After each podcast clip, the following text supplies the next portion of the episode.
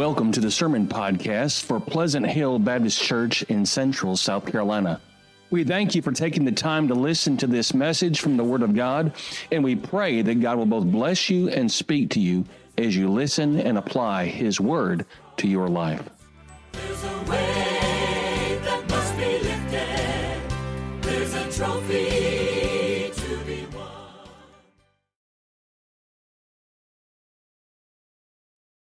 Mark chapter 7. Once you got it there, hold it up. Mark chapter 7. I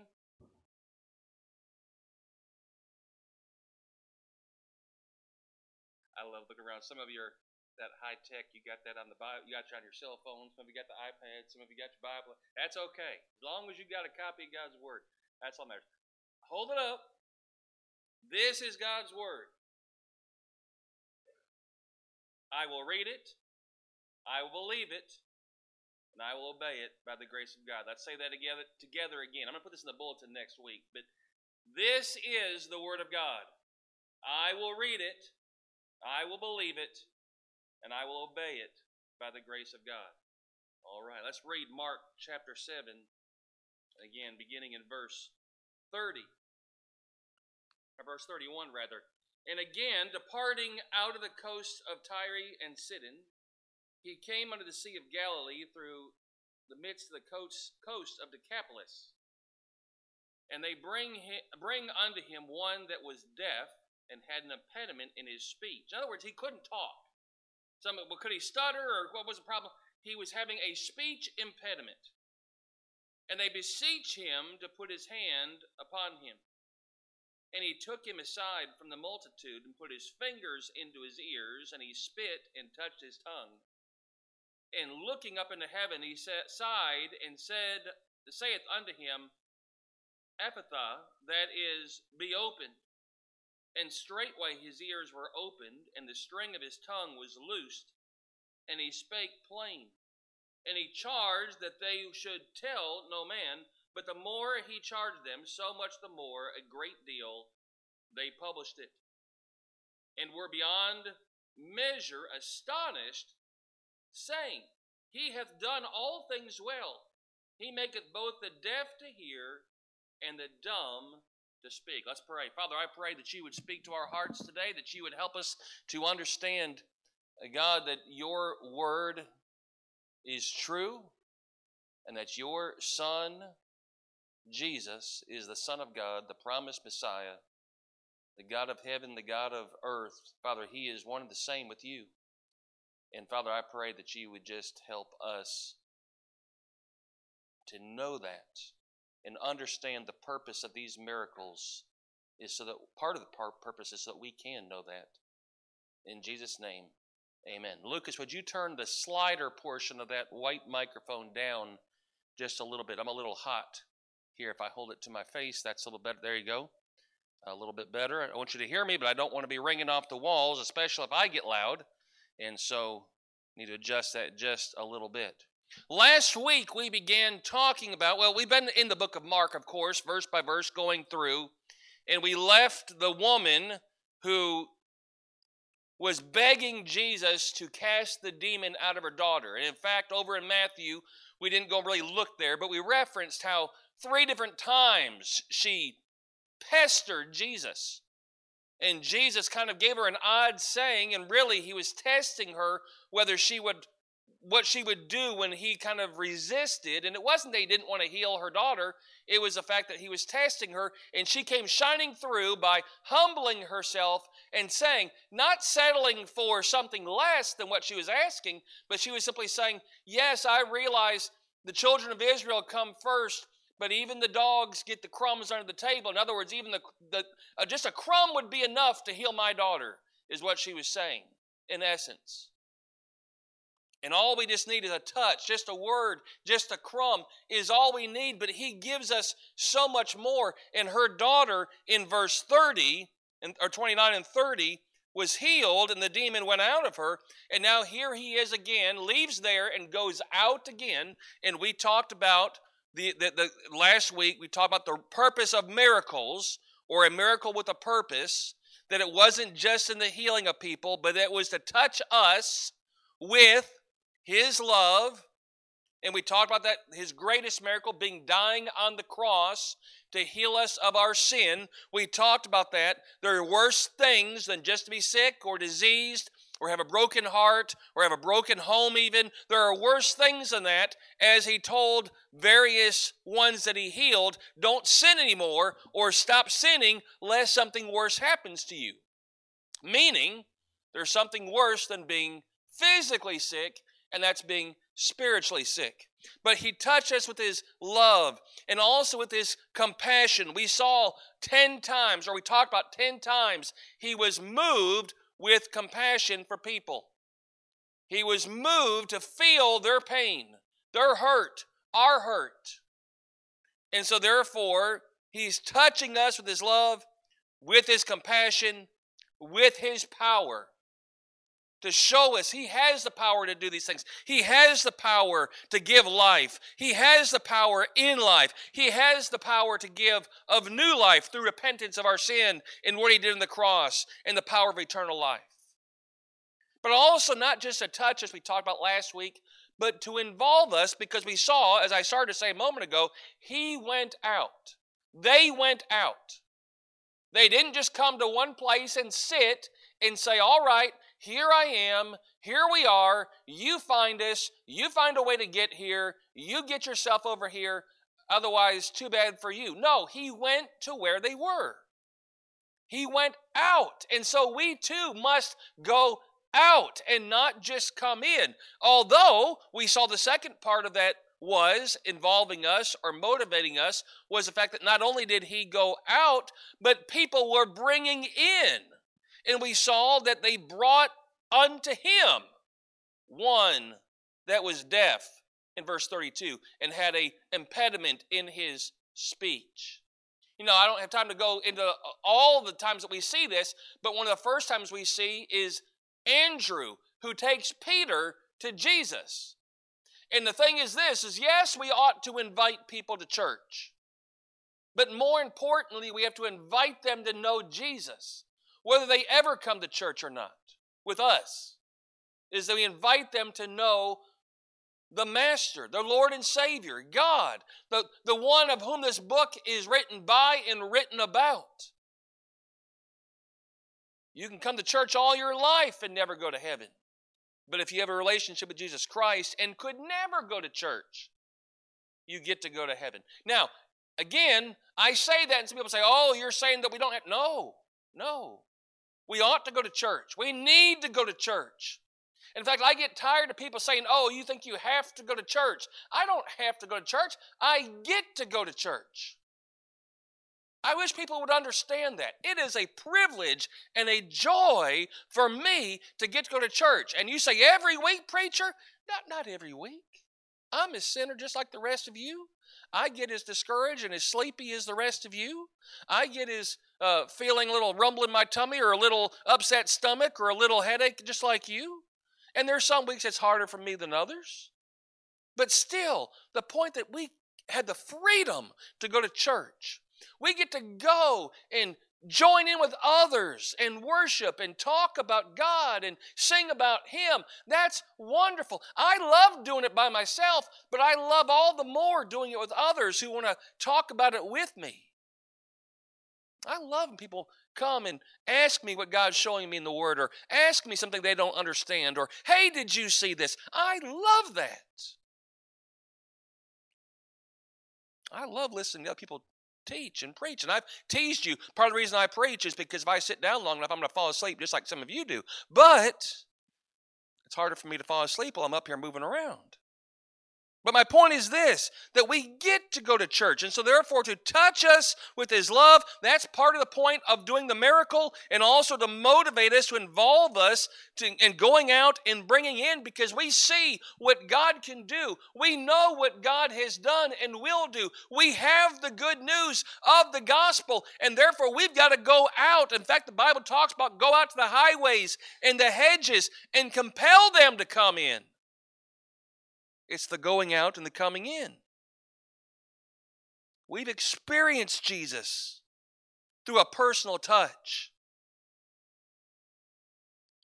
We've been satisfied, satisfied with salvation, but don't stay there. Meaning, don't just say, well, that's good, I'm good now, and leave it alone. But these people weren't satisfied. They were going out and, hey, we saw this happen.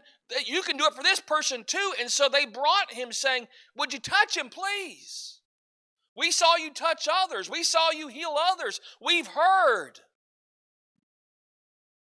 And so ought we, who have the light, who have the truth, be going out and bringing them in.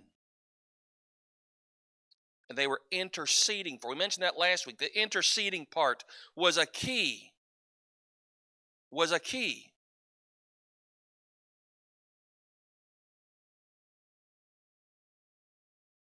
I lost my notes. There they are. Was a key for us because they were interceding for this man, and so we too. That's how we ended last week. Who can we intercede for, or who are we interceding for? And to think in our minds about a person or people that we can be the go-between, praying for, but also introducing to Jesus, God. So this week, being part two of this, is I want you to see number three. So number one, there's three major points, but the point of a miracle, the purpose of a miracle, or a miracle with a purpose, and I'm using this one specifically, and today I'm going to get to why, but is to touch us, to involve us, or I'm sorry, to touch us and to involve us, but also to show us. To show us. This miracle is unique, one of a kind, and I want you to see why, because it has one point that is completely unique from every other miracle, and it's going to tie it up in a bow to help you see exactly why this miracle, this was a miracle with a purpose. But again, it's to show us His power. Here's the thing, as we read these miracles and as we read this miracle about him healing this man with the speech impediment and the hearing problem, we need to understand, and as we read about these miracles, if you read the Gospels, you'll come across 38 specific miracles that Jesus did in the Gospels. 38. Now, in a minute, I'm going to dive into that a little deeper in the time that I've got left.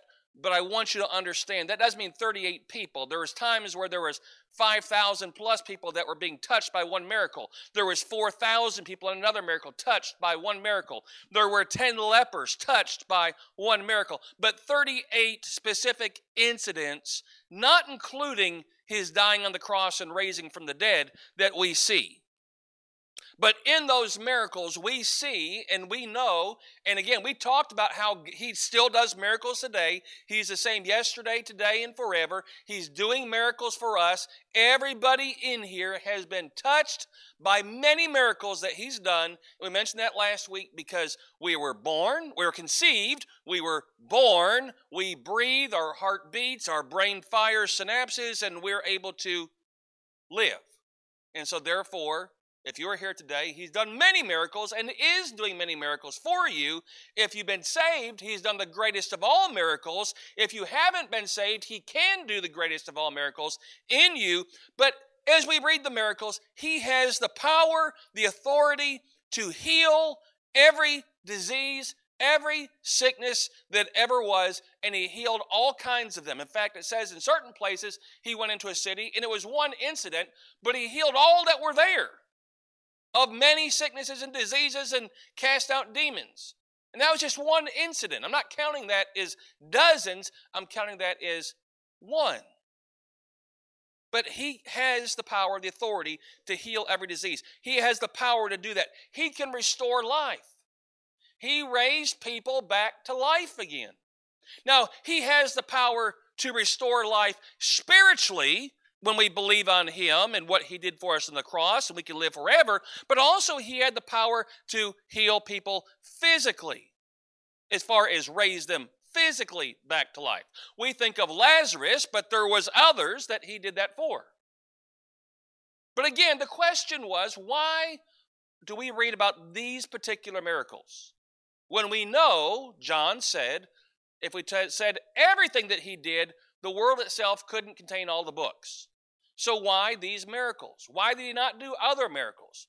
Why were there some people that he healed and others that he did not heal? And by the way, sometimes it's about our faith. It says they weren't believing, so he could not do many miracles there. But also there are others where it shows nothing about faith whatsoever, but he still heals them. So it wasn't always that. Why does he walk into the pool of Bethesda and heal a man who's been there sick for 38 years, but doesn't heal everybody else? Why? That's what we're trying to get to here. There's a purpose and a point to the miracle. But he can heal every disease. He can restore every life. He can mend the spirit, the heart, the broken relationship, the broken home, the broken mind. He can do it all. The most important power to heal and to heal he has is the power to forgive sin.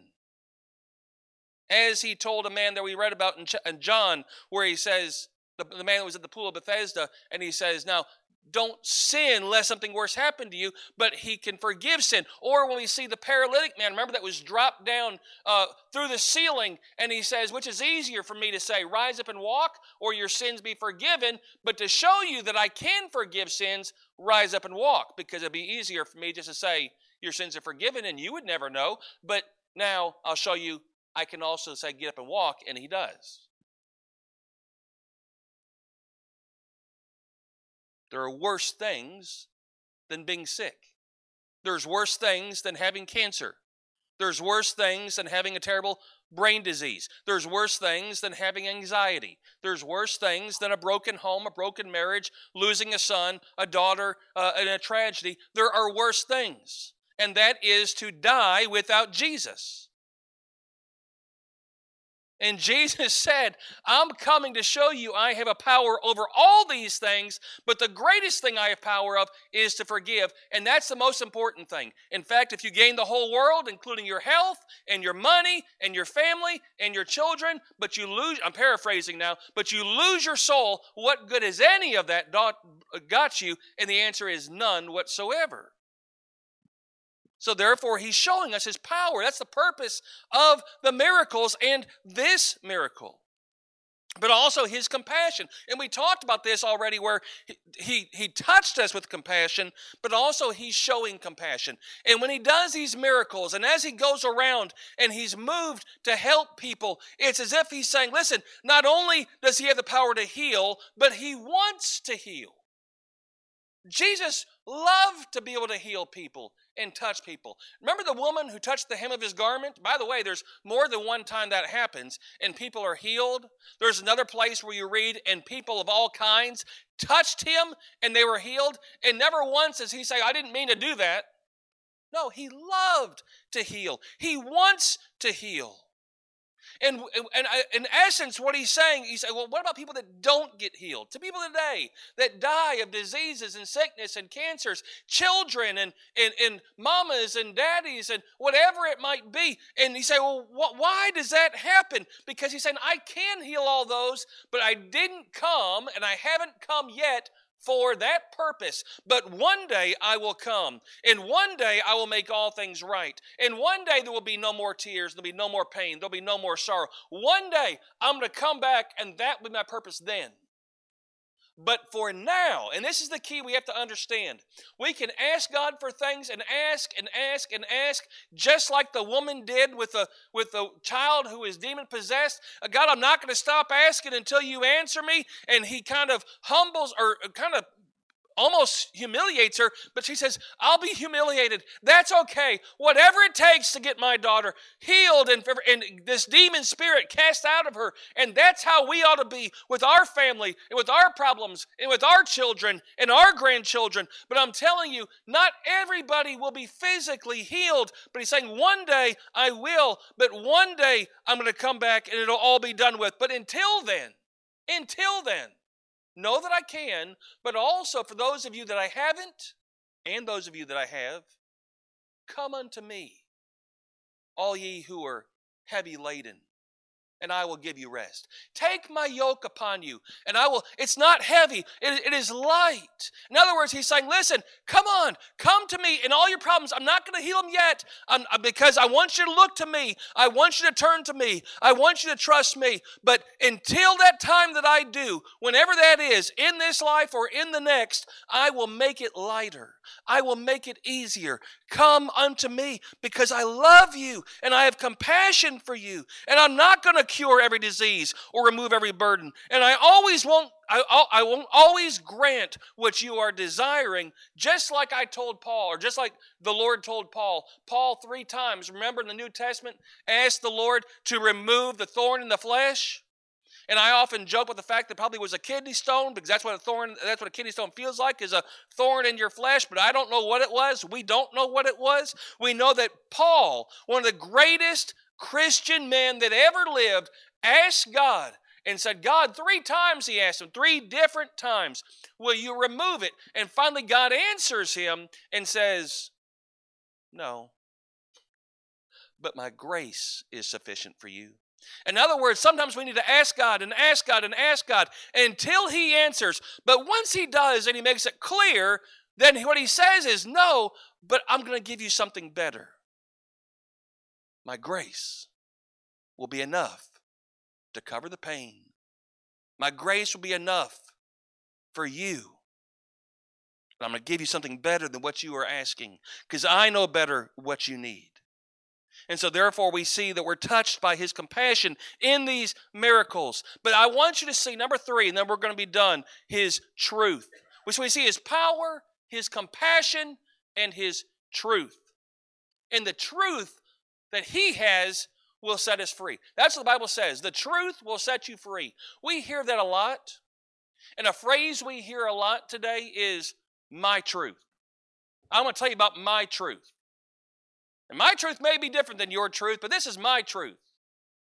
And I got to be honest, sometimes I just get tired of hearing my truth, my truth, my truth. And my answer to that is this. And I wrote it down so I didn't forget it. But I wrote it down this way. We hear people wanting to speak their truth or so forth and so on. But when we claim God's truth as our truth, that we will truly understand the truth that it is Jesus Christ, that he's the truth, the way, and the life. And when we claim God's truth, not just talk about our truth, but when we make God's truth our truth, then we will be set free. And then we will have the truth. You say, that's a lot of truth. Jesus is the truth. That's God's truth. When I stop talking about my truth and claim God's truth as my truth, that's when everything's going to be better. Jesus is the truth, and this miracle proves he is the Messiah. Let me ask you a question in getting to this. Why do we believe? If you're a Christian, you believe that Jesus Christ is the Son of God. He is the promised Messiah that was prophesied in the Old Testament to come, and he did come. That's him in the Gospels. He died on the cross for you and for me. If you're saved, you believe that, and if you don't believe that, you're not saved. No matter whatever else you want to believe, you've got to believe that. But why do you believe that Jesus is the Son of God and is the Messiah? I'm not asking you to answer out loud. I'm just simply saying you need to know why you believe or how you came to that conclusion. And some of you might answer me and you would say, well, I believe it because God said it. And that's a very good answer. God said it. It's in his word. I believe his word. Therefore, what else do I need? I don't need anything else. But there are some that don't yet believe this is the word of God or trust this is the word of God or believe everything in it. So what other and God gives us other ways, other evidences that we can believe. We believe because we've experienced it for ourselves. In other words, if you've been saved, there's a peace that passes understanding in situations. There's a freedom that comes when God has come into your heart. There's also a change that takes place in the way you think, in the way you talk, in the way you live. You are being changed. And I would even ask this question. Today, how are you different than you were yesterday or last year or 10 years from now? Now, I don't mean as far as, well, I'm older or I ache more or I have arthritis in my hip or whatever. I mean, how are you being changed to be more like Jesus? You see, I want to believe everybody in here saved, and I'm not trying to debate whether you are or not. I'm not even saying that I don't think you are. That's not what I'm saying. I often say, I believe everybody in here is saved, but I also know not everybody that comes into this church or everybody that listens on the live stream or everybody that I cross paths with that claims to be a Christian is. Not my job to judge. I'm not trying to judge at all. I just know the Bible tells me that. So therefore, I want to make sure that you know for sure, and are you being changed? Because not a one of you, just like me, not a one of me, is perfect yet. No matter how perfect I want to portray myself to be, no matter how perfect I want to pretend like I am sometimes, I'm not. So how has God changed you in this past year? But we believe, and I believe, that God is in me because I know how He's changing me. I can see it. There are things that He does, and I don't always respond to it. I don't always live it, but I know there's things that He's working on in me and changing in me. And so therefore, I've experienced that in my life, and I'm a new creature in Christ, and He's done a miracle and changed me. But also, how do I believe that Jesus Christ is the Son of God? Because as I read my Bible, Jesus fulfilled over 300 prophecies about the Messiah. 324, according to some scholars, prophecies that are about the coming Messiah that are fulfilled in Jesus Christ. Now, one man did a study, and he said there's 48 that are absolutely 100% directly related to the coming Messiah. Not just what would happen before him or after him or this kind of thing, but things like, for example, the Messiah would be born in Bethlehem, and Jesus was. The fact that the Messiah would be born of a virgin, and Jesus was. The fact that these different things, that there's 48 of those, he says. Now, I wanted to put this on the screen, and I didn't have time to do it. But the chance of one man meeting just 48 of those prophecies about the Messiah is equivalent, the odds of that taking place. Now, I'm not a gambling man. I don't know much about gambling, but I know this is an astronomical number. The chance of one person, Jesus, being the person that met 48 prophecies is 1 in 10 with 175 zeros after it. 1 in 10, or 1 in 1 with 176 zeros after it. I heard it put another way, that if you were to take quarter or silver dollars and cover the face of Texas, it would be 2 feet deep. That's that number. If you took that number, that many silver dollars, cover the state of Texas 2 feet deep, and 1 of those silver dollars is Jesus. If you reached in and picked it out, that's the right one. That's the odds of Jesus meeting all 48. And yet He does. You say, well, how does that get to this miracle? This miracle? Well, I'm going to tell you. Look in verse 37. And really look at two different places here in this, and that we're going to be done in just a minute. He healed his hearing and his speaking. We see that, right? Don't worry about the fact. I think it's significant that how would a deaf man know that Jesus was talking to him? He wouldn't, and so therefore Jesus touched him so he would know he was doing something. But my point is this. He healed his hearing and his speaking. And verse 37 says, and were beyond, the people, they were talking about it, they were telling everybody about it, were beyond measure astonished, saying, He hath done all things well. Look at this phrase. He maketh both the deaf to hear and the dumb, or the mute, to speak. You got that? I'm out of time. I got to be quick on this. But if you look over, if you would, in Luke 7:22, Luke 7:22, look there real quick. Luke 7:22, John the Baptist, when he's in prison, gets a little discouraged, and he sends a message, or sends one of his apostles to Jesus saying, are you the Messiah that was to come? It's a little wavering of John's faith. He's discouraged, he's depressed, he's in prison. And they say, are you the one, or are we still looking for somebody else? And Jesus sends back to him this message in John 7:22. Jesus answering said unto them, go your way and tell John what things ye have seen and heard. How that the blind see, the lame walk, the lepers are cleansed, the deaf hear, and the dead are raised, and to the poor the gospel is preached. And you say, well, what's significant about that? Look with me, if you would, in Isaiah 35. Isaiah 35, back in your Old Testament. This is an Old Testament prophecy. Isaiah 35, verse 5 and 6. Actually, look at verse 4. Say to them that are fearful heart, be strong, fear not. Behold, your God will come with vengeance, even God with recompense. He will come and save you.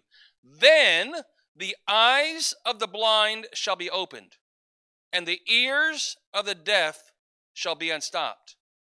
Then shall the lame man leap as a hart, and the tongue of the dumb sing. For in the wilderness shall waters break out and streams in the desert. In other words, one of the signs, or some of the signs of the Messiah would come, was that he would heal the lame and the blind and the deaf and the dumb. And here he's healing a man who was both deaf and dumb.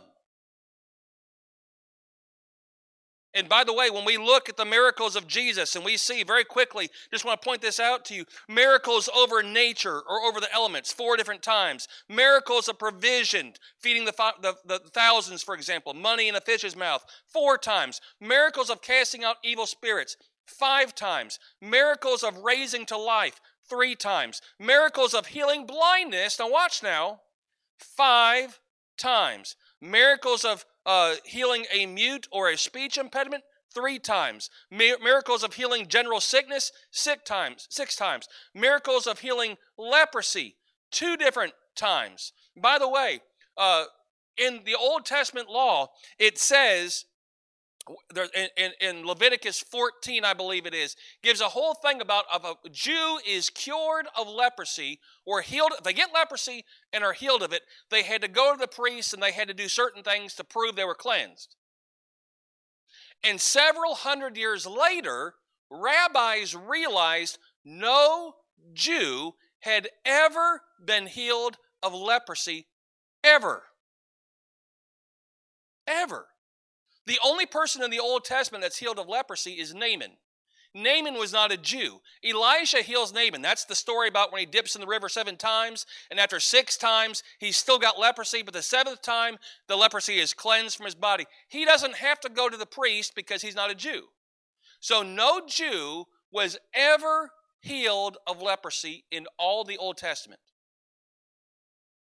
And so therefore, the rabbis determined that the only person that would be able to heal a person of leprosy was God himself, or the Messiah that was promised to come. And so here comes Messiah, and he heals not 1, but 11 people that we have recorded, 1 at one time, 11 at another time, that are recorded of leprosy being healed.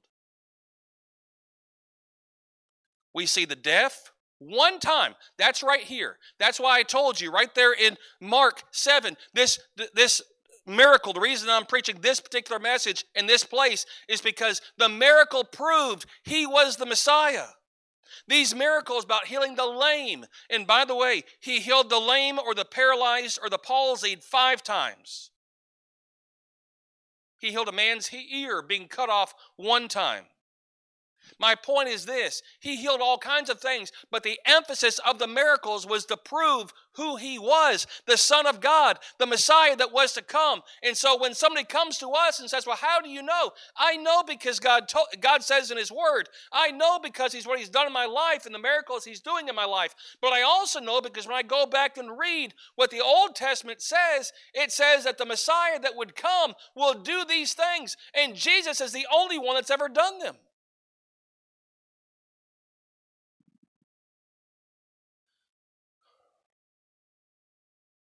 So why this miracle? Why miracles? To touch us and motivate us, to demonstrate his power, to demonstrate his compassion, to show what he will one day do when he comes again, but to show who he is and our need for him. I can heal every hurt. I can meet every need. I can take away every sickness and every disease. That's what he is saying. Every disease of the body, every disease of the heart, every disease of the mind. But he's saying, listen, that's not the reason I came. I can do it, but I came to do what no doctor, no psychiatrist, no priest, no preacher, nobody else can ever do. And that's to cure the greatest disease that ever was, and that's the disease of sin that infests your body and infests your soul. And I'm telling you, I came to die and wash it all away if you would only believe. And now I'm healing the man who's deaf and dumb so that he can hear the good news and so that he can tell the good news. You say, well, why did he say don't tell anybody? Because as the more he told, the more the crowd showed up. And he wasn't able even to move around. But we are to tell. We are to go out and come in and say, this is why he does miracles, because he can. And he does, and he allows things to take place so that he can do miracles, but so that he can be our comfort and he can be our peace, and that we'll look to him. And one day he will come and put an end to all of it, and everything will be just like it was in the beginning. And what a day that will be. But until then, know that he is the Son of God. Know that the miracles are for a purpose and for a reason. And know that he can do them in your life. Beg him and call on him. Pray for somebody. You say, I don't have anything to beg and pray for. Then beg and pray for somebody else. Sooner or later, you will have something to beg and pray for. But I'll tell you what, I guarantee you there's somebody else that needs you to beg and pray. Won't we do it? Won't we realize who he is? Won't we realize that he can do a miracle, that he wants to do a miracle, but that he is doing miracles, and the greatest miracle he will ever do for anybody is to forgive their sin if they will just come to him. Won't we go out and compel them to come in to him? Won't you come to him today? Let's pray.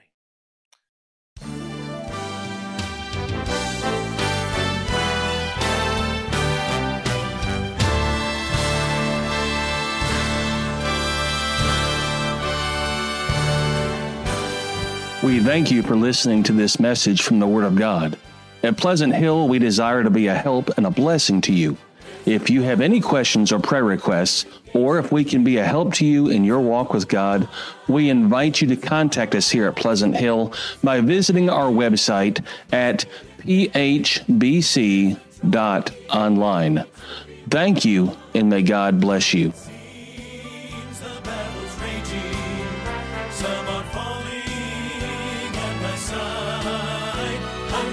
This way.